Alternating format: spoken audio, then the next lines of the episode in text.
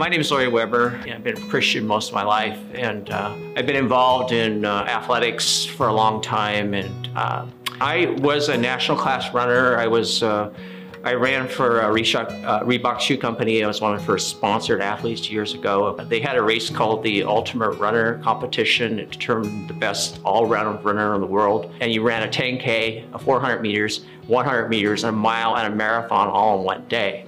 Um, I was blessed. I won that event, set a record in the event, and I had um, that background. And so I was coaching uh, Olympic trials athletes in the area, people who wanted to do that. I felt like I had some significance or success in my life, but not a of significance. I don't know, I was in my 50s and I had a, kind of a, a revelation at that point, and uh, I just felt a calling, if you will, to, to help kids. So I started um, coaching um, at a Christian school and you know primarily to help kids develop their faith uh, more strongly. And so I coached for many many years at a local high school and and um, and uh, just talk kids through that experience about Jesus and uh, how to apply running, if you will, to their life in, in Christ. It, running is such a great tool. Uh, it teaches perseverance, it teaches grit, it teaches uh, so many things that, uh, you know, relate to scriptures, encouraging one another, uh, helping one another. And one of the things that's really important to me is uh, Philippians 4.13 is my life verse. You know, we can all do all things through Christ who gives us strength. And so that's kind of the main message, if you will, of our uh, programs that I've had is, is just leaning on Christ. I'm retired, and that's what I do. I, I took a year off. I missed it. I coached quite a while, and I really missed that. And uh, you know, I'm continuing to coach now in the community and helping kids uh, develop their faith through sport. That's really uh, my ministry.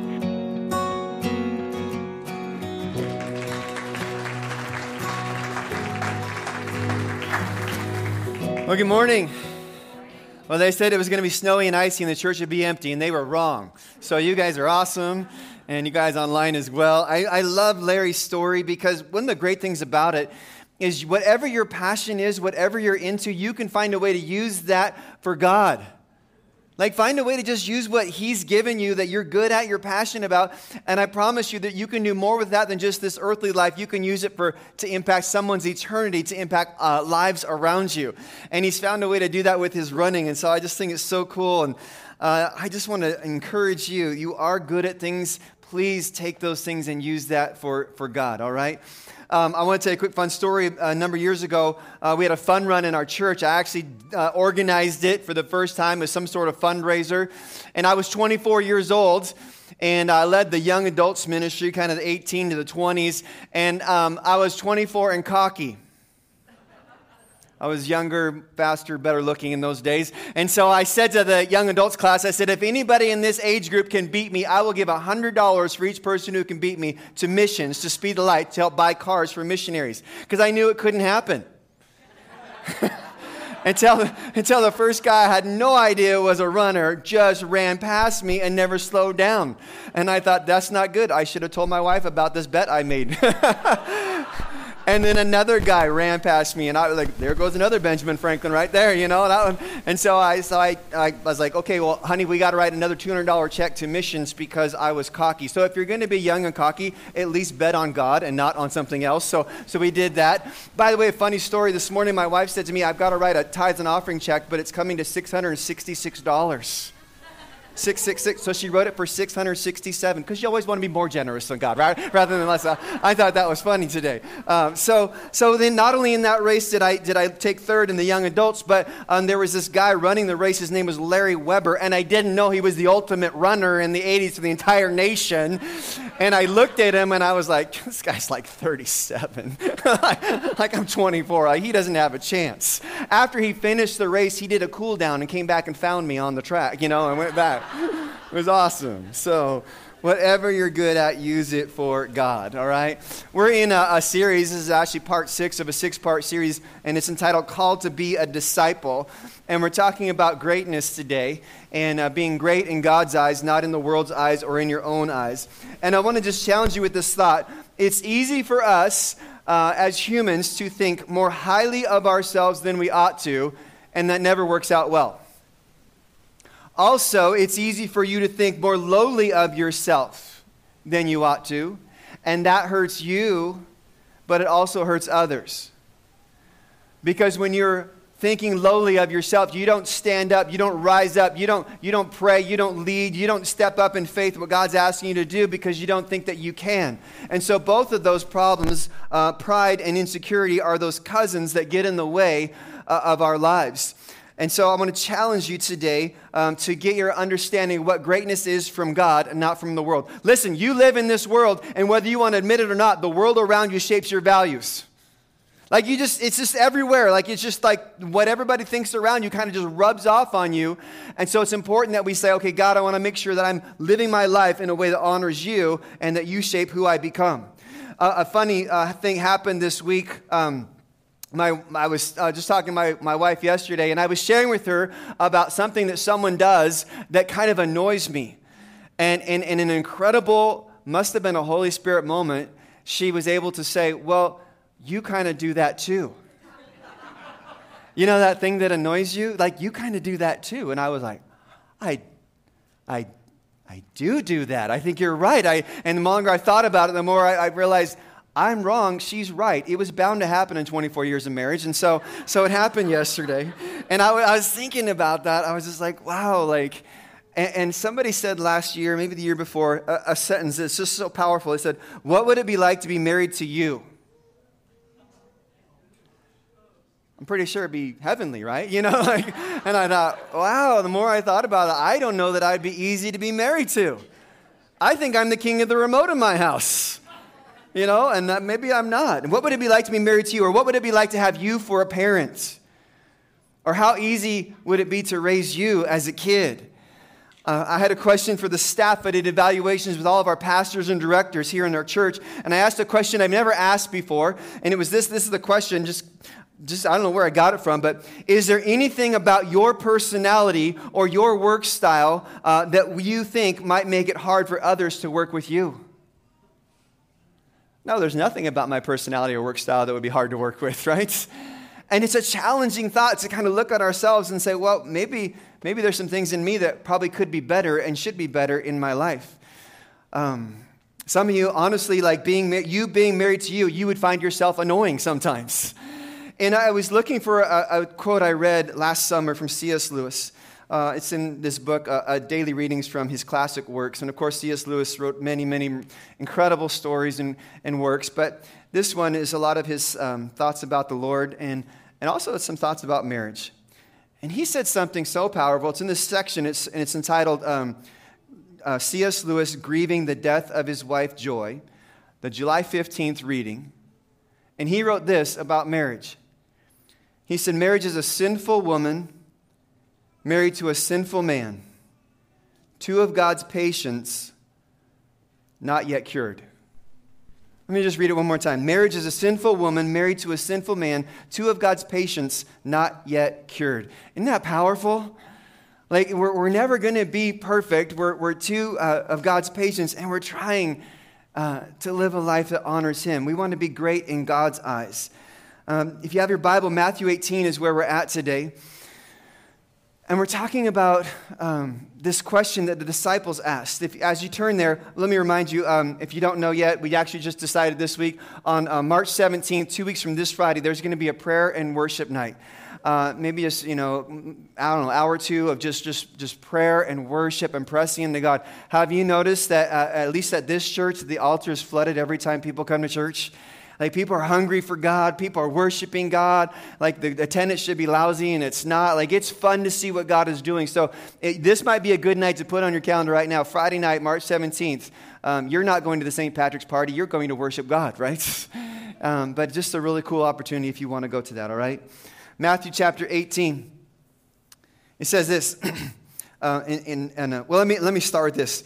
I, last service, I got so excited. I'm ahead of the game, all right? So let me just give you the title of this message. So the title of this message today is simply this Who is the GOAT? Who's the GOAT? Where's all the sports fans around here? Because you guys know what this means, right? How many know what G O A T stands for? Greatest of all time, all right? So um, there's recently been a lot of debate, you know, is, is LeBron James the greatest basketball player of all time or is Michael Jordan? How many would vote for LeBron James, greatest basketball player of all time? Come on, be honest, throw it up there. How many say Michael Jordan? It's an old school crowd today, all right? So if you don't know, LeBron James broke the all-time scoring record from Kareem Abdul-Jabbar, and it's a big debate. And sometimes there's a debate, you know, is, is Babe Ruth the best baseball player? You know, who's the best golfer or the best quarterback of all time? And what's interesting about humans is we love to have discussions, who's the greatest of all time? We love to rank people and, and kind of figure that out and have our opinions about who is the GOAT, who is the greatest one of all times. And, and the reality is this, you know, people do this. Uh, we, we rank people, we rank like best athletes, uh, best actors, um, best musicians. How about this? Greatest musical artist of all time? The answer is. What, what do you think? Turn to the person next to you say, This is the greatest band of all time. Go ahead, say it. Who do you think? How many said the Beatles? How many said Michael Jackson? How about the Eagles? Peter DeGon? I don't know, like. Like we have our list. We have, I mean, sometimes I kind of go when they say the 10 best places to live, the top 10 bosses, the best businesses, and it's curious. We all are kind of like, oh, I wonder who's on that list. And we love making these lists in, in our world, and we just see more like the 100 greatest football players, right? That's like on TV, or the greatest 100 baseball players today. And we like to rank and file and, and kind of debate on who that is. In fact, there was a moment a few, few years back, there was a, a base runner named uh, Rickey Henderson, super fast baseball player, and he was coming up on breaking the all time record for stolen bases. And you know, it's kind of a big deal when one of these all-time records goes down. And so, uh, you know, you knew he was going to do it, and they'd kind of cut to it on the TV, and he's on second base, and he, he races to steal third base, and he steals third base. And I don't know how they they stopped the whole game. And often, like there's, you know, they give him the ball, and he gives it to his wife, and he takes it home or whatever. And they stop the game, and he's standing on third base, and they bring a microphone out to third base in the middle of the baseball game. And I'm thinking, this is kind of like important who wins this, but we're going to stop the whole thing for individual award. And Rickey Henderson, I don't know how he meant it to come out, but he, he was chasing, you know, Lou Brock for that record. And he stood on third base and he was searching for that record and he said, Today, I'm the greatest of all time. And I was like, I don't think that came out exactly like you wanted it to. You know, it just came out a little bit arrogant, like I don't think he meant to say it that way. And it contrasts with Lou Gehrig. If you remember the story of Lou Gehrig, uh, a famous baseball player, still in his prime, and he gets Lou Gehrig's disease or he gets ALS. And he stands in front of Yankee Stadium, and you might have seen the famous clip. It's a black and white clip, and he takes off his hat and he puts it behind his back. And he said, Today, today, today, I consider myself, myself, the luckiest man on the face of the earth. And it just reverberated the microphone through the stadium. And there was such a humility about that. In our world today, it is so easy to get caught up in trying to be great or sometimes thinking that we could never be greats. But if we could define ourselves, if we could define greatness God's way, it might change everything. So here we go, Matthew chapter 18, and we're going to talk about the goat. And it's interesting, the disciples are having the same discussion that we have here today. Matthew chapter 18, verse 1 says this About that time, the disciples came to Jesus and they asked him, Who is the greatest in the kingdom of heaven?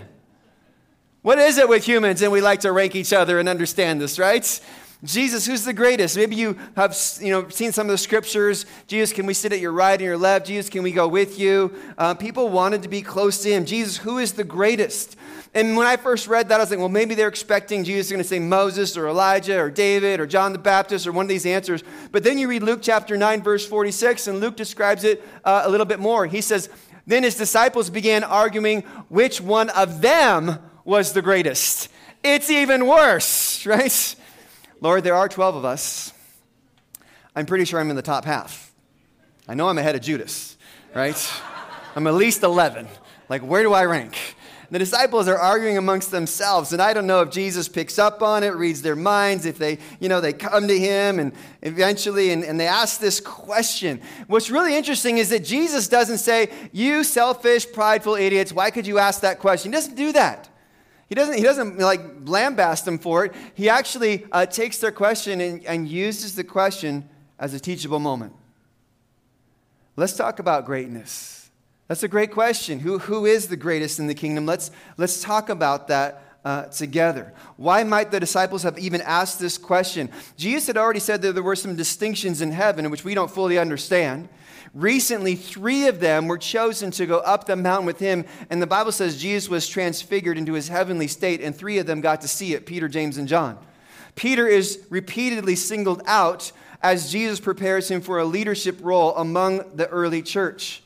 So Jesus doesn't condemn the question Perhaps it's understandable. Here's the reality in that culture, amazing as this is to think, they actually like looked around at each other and ranked themselves and compared themselves even more than we do today. Can you imagine that?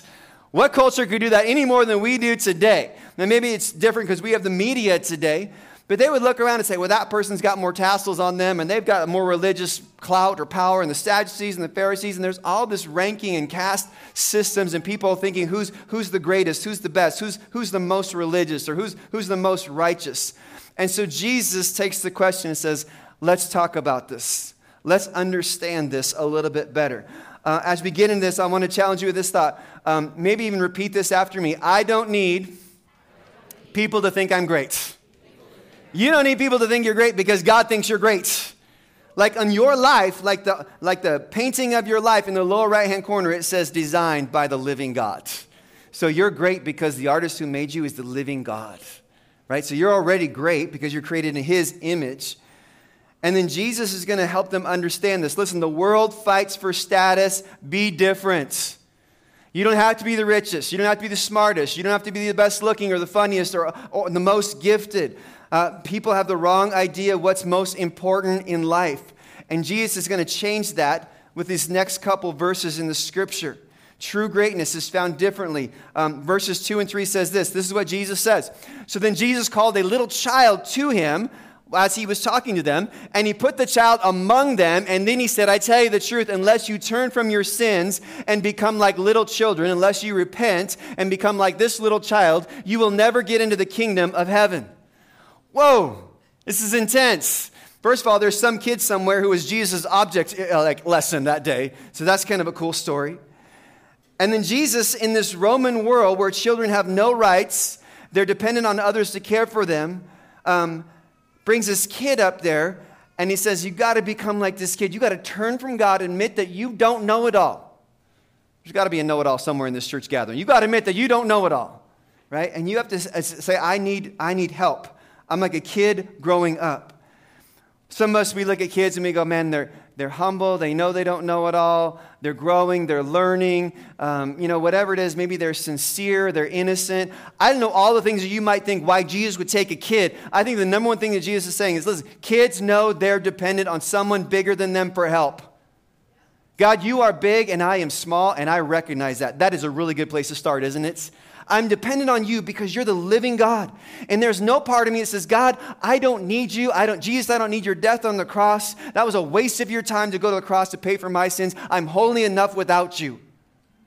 No, no. Jesus saying, be like this kid, repent of your sins and turn to God and say, I'm dependent on you for your help because I'm a broken sinner and I need a Savior.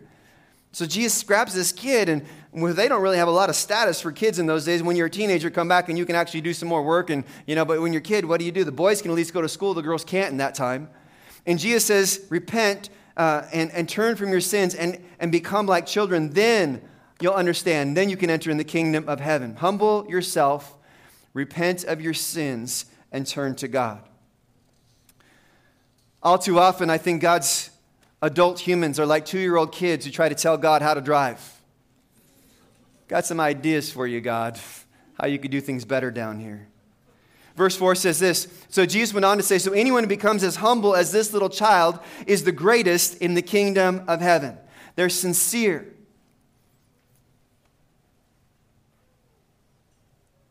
Church, we got to guard against this tendency of cynicism. We can become cynics in the world. We can grow older and we can think that we're too sophisticated for a, a simple faith in God. We can try to put God under a microscope and define him and tell him who he, who he can be. Listen, there is this simple understanding Lord, you are big and I am small. You are big and I am strong. You're the creator of the universe and I'm creation. And so, Lord, I depend on you and I want your help and I turn to you for, for help. This is becoming like a child and inviting him into your life. So maybe we should ask a question How should we define greatness? How should we define greatness? How do you define greatness in your life? The world's telling you what's great. Are you athletic? Are you attractive? Are you intelligent? Listen, if you are getting older, then I have bad news for you if you're really attractive, right? It's going to take a whole lot more surgery and makeup and all those kind of things. If you're really athletic, man, it's not going to stay that way. The older I get, the faster I was, the higher I jumped. What, what about intelligence? Those things fade away. The best answer I can come up with Am I living my life the way God wants me to? That makes my life great. Are you living your life the way that God wants you to? That's greatness. And then Jesus goes into some extreme examples to really make a point. Verse 5, it says this Anyone who welcomes a little child on my behalf is welcoming me. But if you cause one of these little ones who trust in me to fall into sin, it would be better for you to have a large millstone tied around your neck and be drowned in the depths of the sea. Listen, if you are a Christ follower, wherever you go, anywhere you go, you are called to be an example, especially to young ones, especially to new people in your faith. You're called to be an example everywhere you go. And it's important that you do so.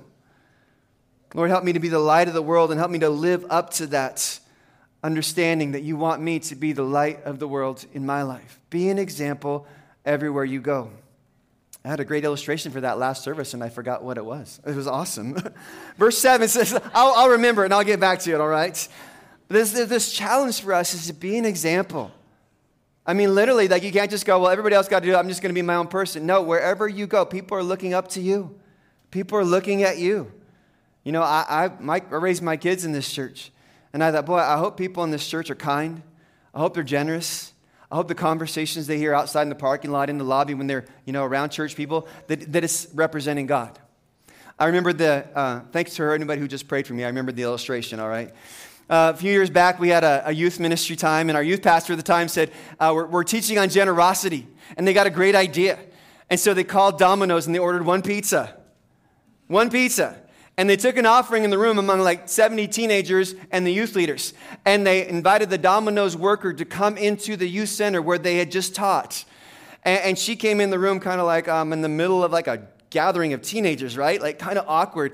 And he said, and it's on video, I love it. He's on the microphone. He says, Hey, um, gets to know her name. He says, Hey, I just want you to know that we're teaching on generosity. We ordered this pizza. We really didn't need pizza, but we just wanted to receive an offering. And so we have a tip for you today for over $500. Would that be okay? And just blew her away. Now, ever since that day, I don't order from Domino's on the True Grace phone because I know they expect a crazy tip if I do that. crazy. But what an example. Like, the people of God are generous, the people of God are kind. The people of God, wherever they go, they're a light. They're not representing God poorly, they're representing God well. Jesus calls us to be an example, especially to the little ones, and takes it very seriously. And then in verse 7, he says, What sorrow awaits the world because it tempts people to sin. Temptations are inevitable. Come on, you're not the only one that's tempted. Sometimes it's like, oh man, this is so hard for me. Everybody's tempted with thoughts or actions, attitudes in our lives that are displeasing to God.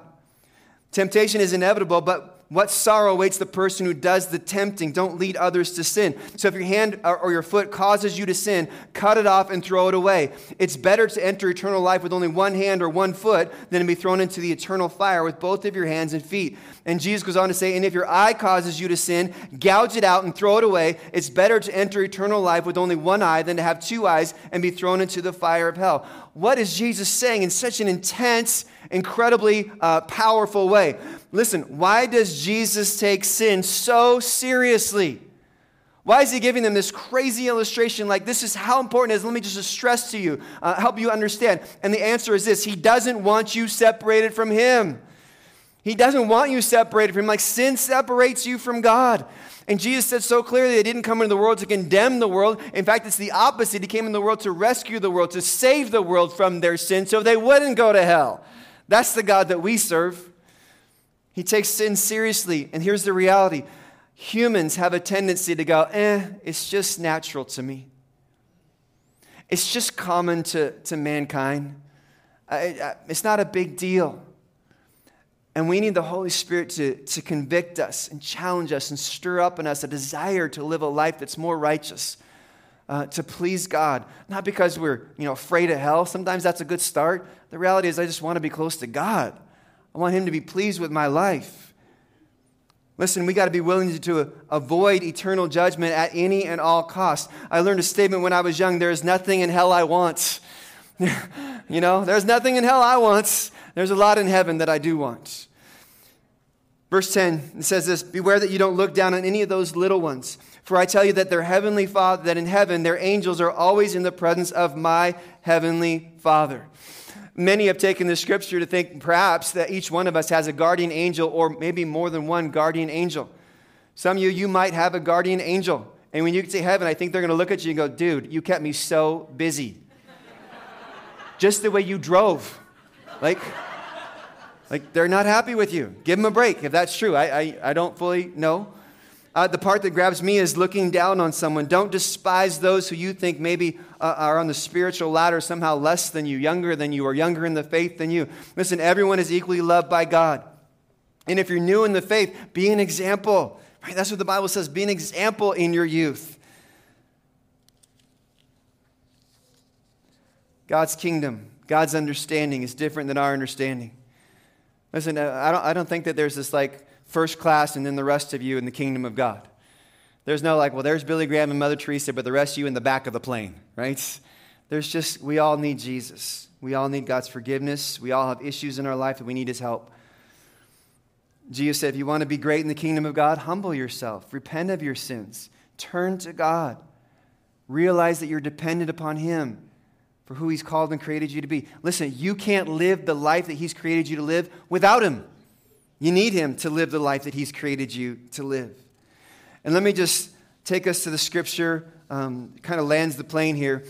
Jesus washed His disciples' feet. What a crazy story. Has anybody actually physically like had a like a uh, maybe a, a, basin of water? And has anybody here ever actually washed somebody else's feet? Like maybe in your life? Yeah, maybe there's maybe 20 people that have done that, maybe 25. It's a very humbling illustration. Um, I remember being in a church service and they said, We're going to wash everybody's feet. We're going to wash the person's feet to our right. And I was like, Oh no. You know, like, I don't, and, and people like, I don't want to take off my sock. Very awkward, very uncomfortable. And it's so strange to have someone kneel down before you and like wash your feet. I was on a mission trip with our church. We were in the Dominican Republic, and there was grown men, middle-aged men, older men, and these young people, these young adults that were on the mission field came up to us and, and they washed our feet, and there was worship happening, and, and they took the water and they took your foot and they, they prayed over you. And tears just went down all these guys' faces. It's so humbling to have someone come and wash your feet. There's something powerful about it. Take that and times it by a hundred, and this is what Jesus did. He got up from the meal and he took off his outer clothing. He wrapped a towel around his waist. After that, he poured water into a basin and he began to wash his disciples' feet, drying them with the towel that was wrapped around him. And he came to Simon Peter, who said, Lord, are you going to wash my feet? Peter saying, Jesus, you don't understand. Like great people have their feet washed, they don't do the washing. This is backwards. I should be washing your feet like all of us should be. You're going to wash Judas's feet. You're going to wash Thomas's feet. You're going to wash my feet. This shouldn't be the way it is. And Jesus turns that thing upside down. He says, The first shall be last, the last shall be first. And I came to serve, not to be served. Peter says, What are you doing, Lord? And Jesus replied, You do not realize now what I'm doing, but later you will understand. And Peter said, You listen, you're you shall never wash my feet. Like I'm not going to let you. And Jesus answered, Unless I wash you, you have no part with me. And then Simon Peter replied, Well, then not just my feet, but my hands and head as well. And I kind of like that statement because when, I, when somebody says, Do you want more of the Holy Spirit in your life? I say, I want as much of the Holy Spirit as God wants to give me. Jesus said very clearly, I'm going to prepare a place for you. I'm going to send you the Holy Spirit. He's going to be with you. And I want as much of God as I can have in my life, even the mysterious parts of God we can't see or fully understand. Then Jesus answered, Those who have had a bath only need to wash their feet, Peter. Their whole body's clean. And you are clean, though not every one of you, for he knew that one was going to betray him.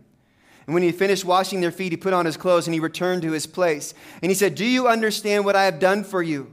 You call me teacher and Lord, and rightly so, for that is what I am. Now that I, your Lord and teacher, have washed your feet, so you should also wash another's feet. Wash each other's feet. And verily, truly, I say to you, no servant is greater than his master, no messenger is greater than the one who sent him. Now that you know these things, you'll be blessed if you do them. Listen, church, if we're going to be like Jesus, we're not going to say, Here I am, I'm the greatest. You're, you're welcome. My presence is here today. No, you're going to walk in the room and you're going to be, How can I serve you? How can I help you? How can I bless you? Because I want to be like Jesus, and Jesus came to serve. And if you're not serving, listen, you can serve in this church. You can serve in this city. You can serve people in your home. You can serve at your workplace and do so in a way that honors God. Jesus came and he said, Listen, follow me. Serve the world, serve one another. Don't chase the world's definition of greatness. The first shall be last, and the last shall be first. And listen, sometimes in this world, you're going to lay down your life. You're going to lay down your life for your family, for people you're trying to minister to, and they're going to bite you for trying to help them. Or they're going to turn around and say, thanks, whatever, and just, they're not even going to say thank you. They're just going to turn and walk away. You pour out your money, you pour out your time, you pour out your energy, and you feel taken for granted. Hello, this happens to all of us. We're trying to serve God in this world. And I love this thought, and I, I, I keep it in my heart and, and hopefully yours as well. Listen, you, what you do, you might go unnoticed on earth, but you're never unnoticed in heaven. God sees all the ways that you sacrifice and you give and you pour out your life and it doesn't go unnoticed in heaven. Greatness is serving, and listen, sometimes that serving, no one sees it, no one knows it, but God does. God knows what you've done in secret, God knows what you've done to help others. God knows the times that you've been hurt for trying to help. And I'm so grateful for that. Jesus says so clearly many who are the greatest now in this life will be the least important then and those who seem least important now will be the greatest then. So, our prayer today is simply this Lord, I don't want to be great in my own eyes. I want to be great in your eyes, not the world, not myself. Before we bow our heads to pray, I want to just uh, challenge you with a thought. There's a movie out right now called Jesus Revolution. How many have seen Jesus Revolution? Just came out this weekend. Yeah, a bunch of people. Incredible story. Um, move of God. And um, I haven't seen it yet, but I'm hoping to see it in the next couple days. But a friend of mine quoted this movie, and I think it's so powerful. The majority of us here today, we're probably not thinking higher of ourselves than we ought to. We're all human. We all are very capable of pride, doing things the way we want. So that's, of course, always there. But I get the sense that oftentimes the people of God view themselves lower than they ought to. I'm not good enough. God can't use me. And the quote from this movie I think is so powerful is this Don't be so arrogant to think God can't use your failures. Would it be okay if God took your weaknesses and your failures and He used them? Don't be so arrogant to think that God can't, can't use your failures. I love it. Lord, where I am weak, you are strong. And if you can take my failures and you can make greatness out of them, oh, Lord, please do. Please take my pain and redeem it to help somebody else. Would you bow your heads with me?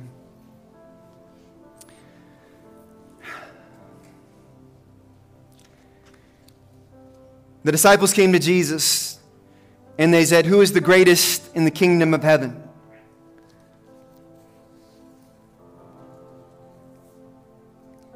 The disciples began arguing about which one of them was the greatest.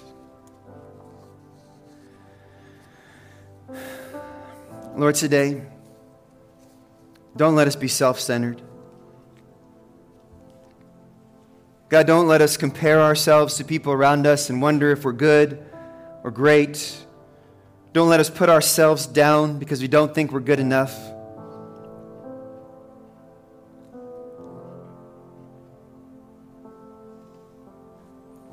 Lord, you're the greatest, and we're fine with that. You are big, we are small. You are strong, and we are weak. The world's status doesn't matter in eternity. So, God, help us to become like kids. Help us to recognize our need for you. I can't do this myself. And so I repent of my sin and I turn to God. If you're here today and you've not been living for the Lord, maybe there's a specific reason why, And maybe you just haven't come to that decision. Your sin separates you from God. Jesus takes your sin seriously because he loves you deeply and doesn't want you separated from him. He came not to condemn you, but to save you from your sin and yourself. If you're here today and you are committing your life to Christ, or you're saying, ah, Lord, I need you, and I acknowledge that, maybe the first time, maybe, maybe for the 20th time. But if the Holy Spirit's just reminding you, you've got to admit, you've got to acknowledge you need me. Would you raise your hand really high? I want to pray for you. Yeah, yeah, yeah, yeah. Too many to count all of them. Thank you. Maybe, maybe 10. Anybody else want to raise their hand? I'm going to pray for you. Thank you, thank you, thank you.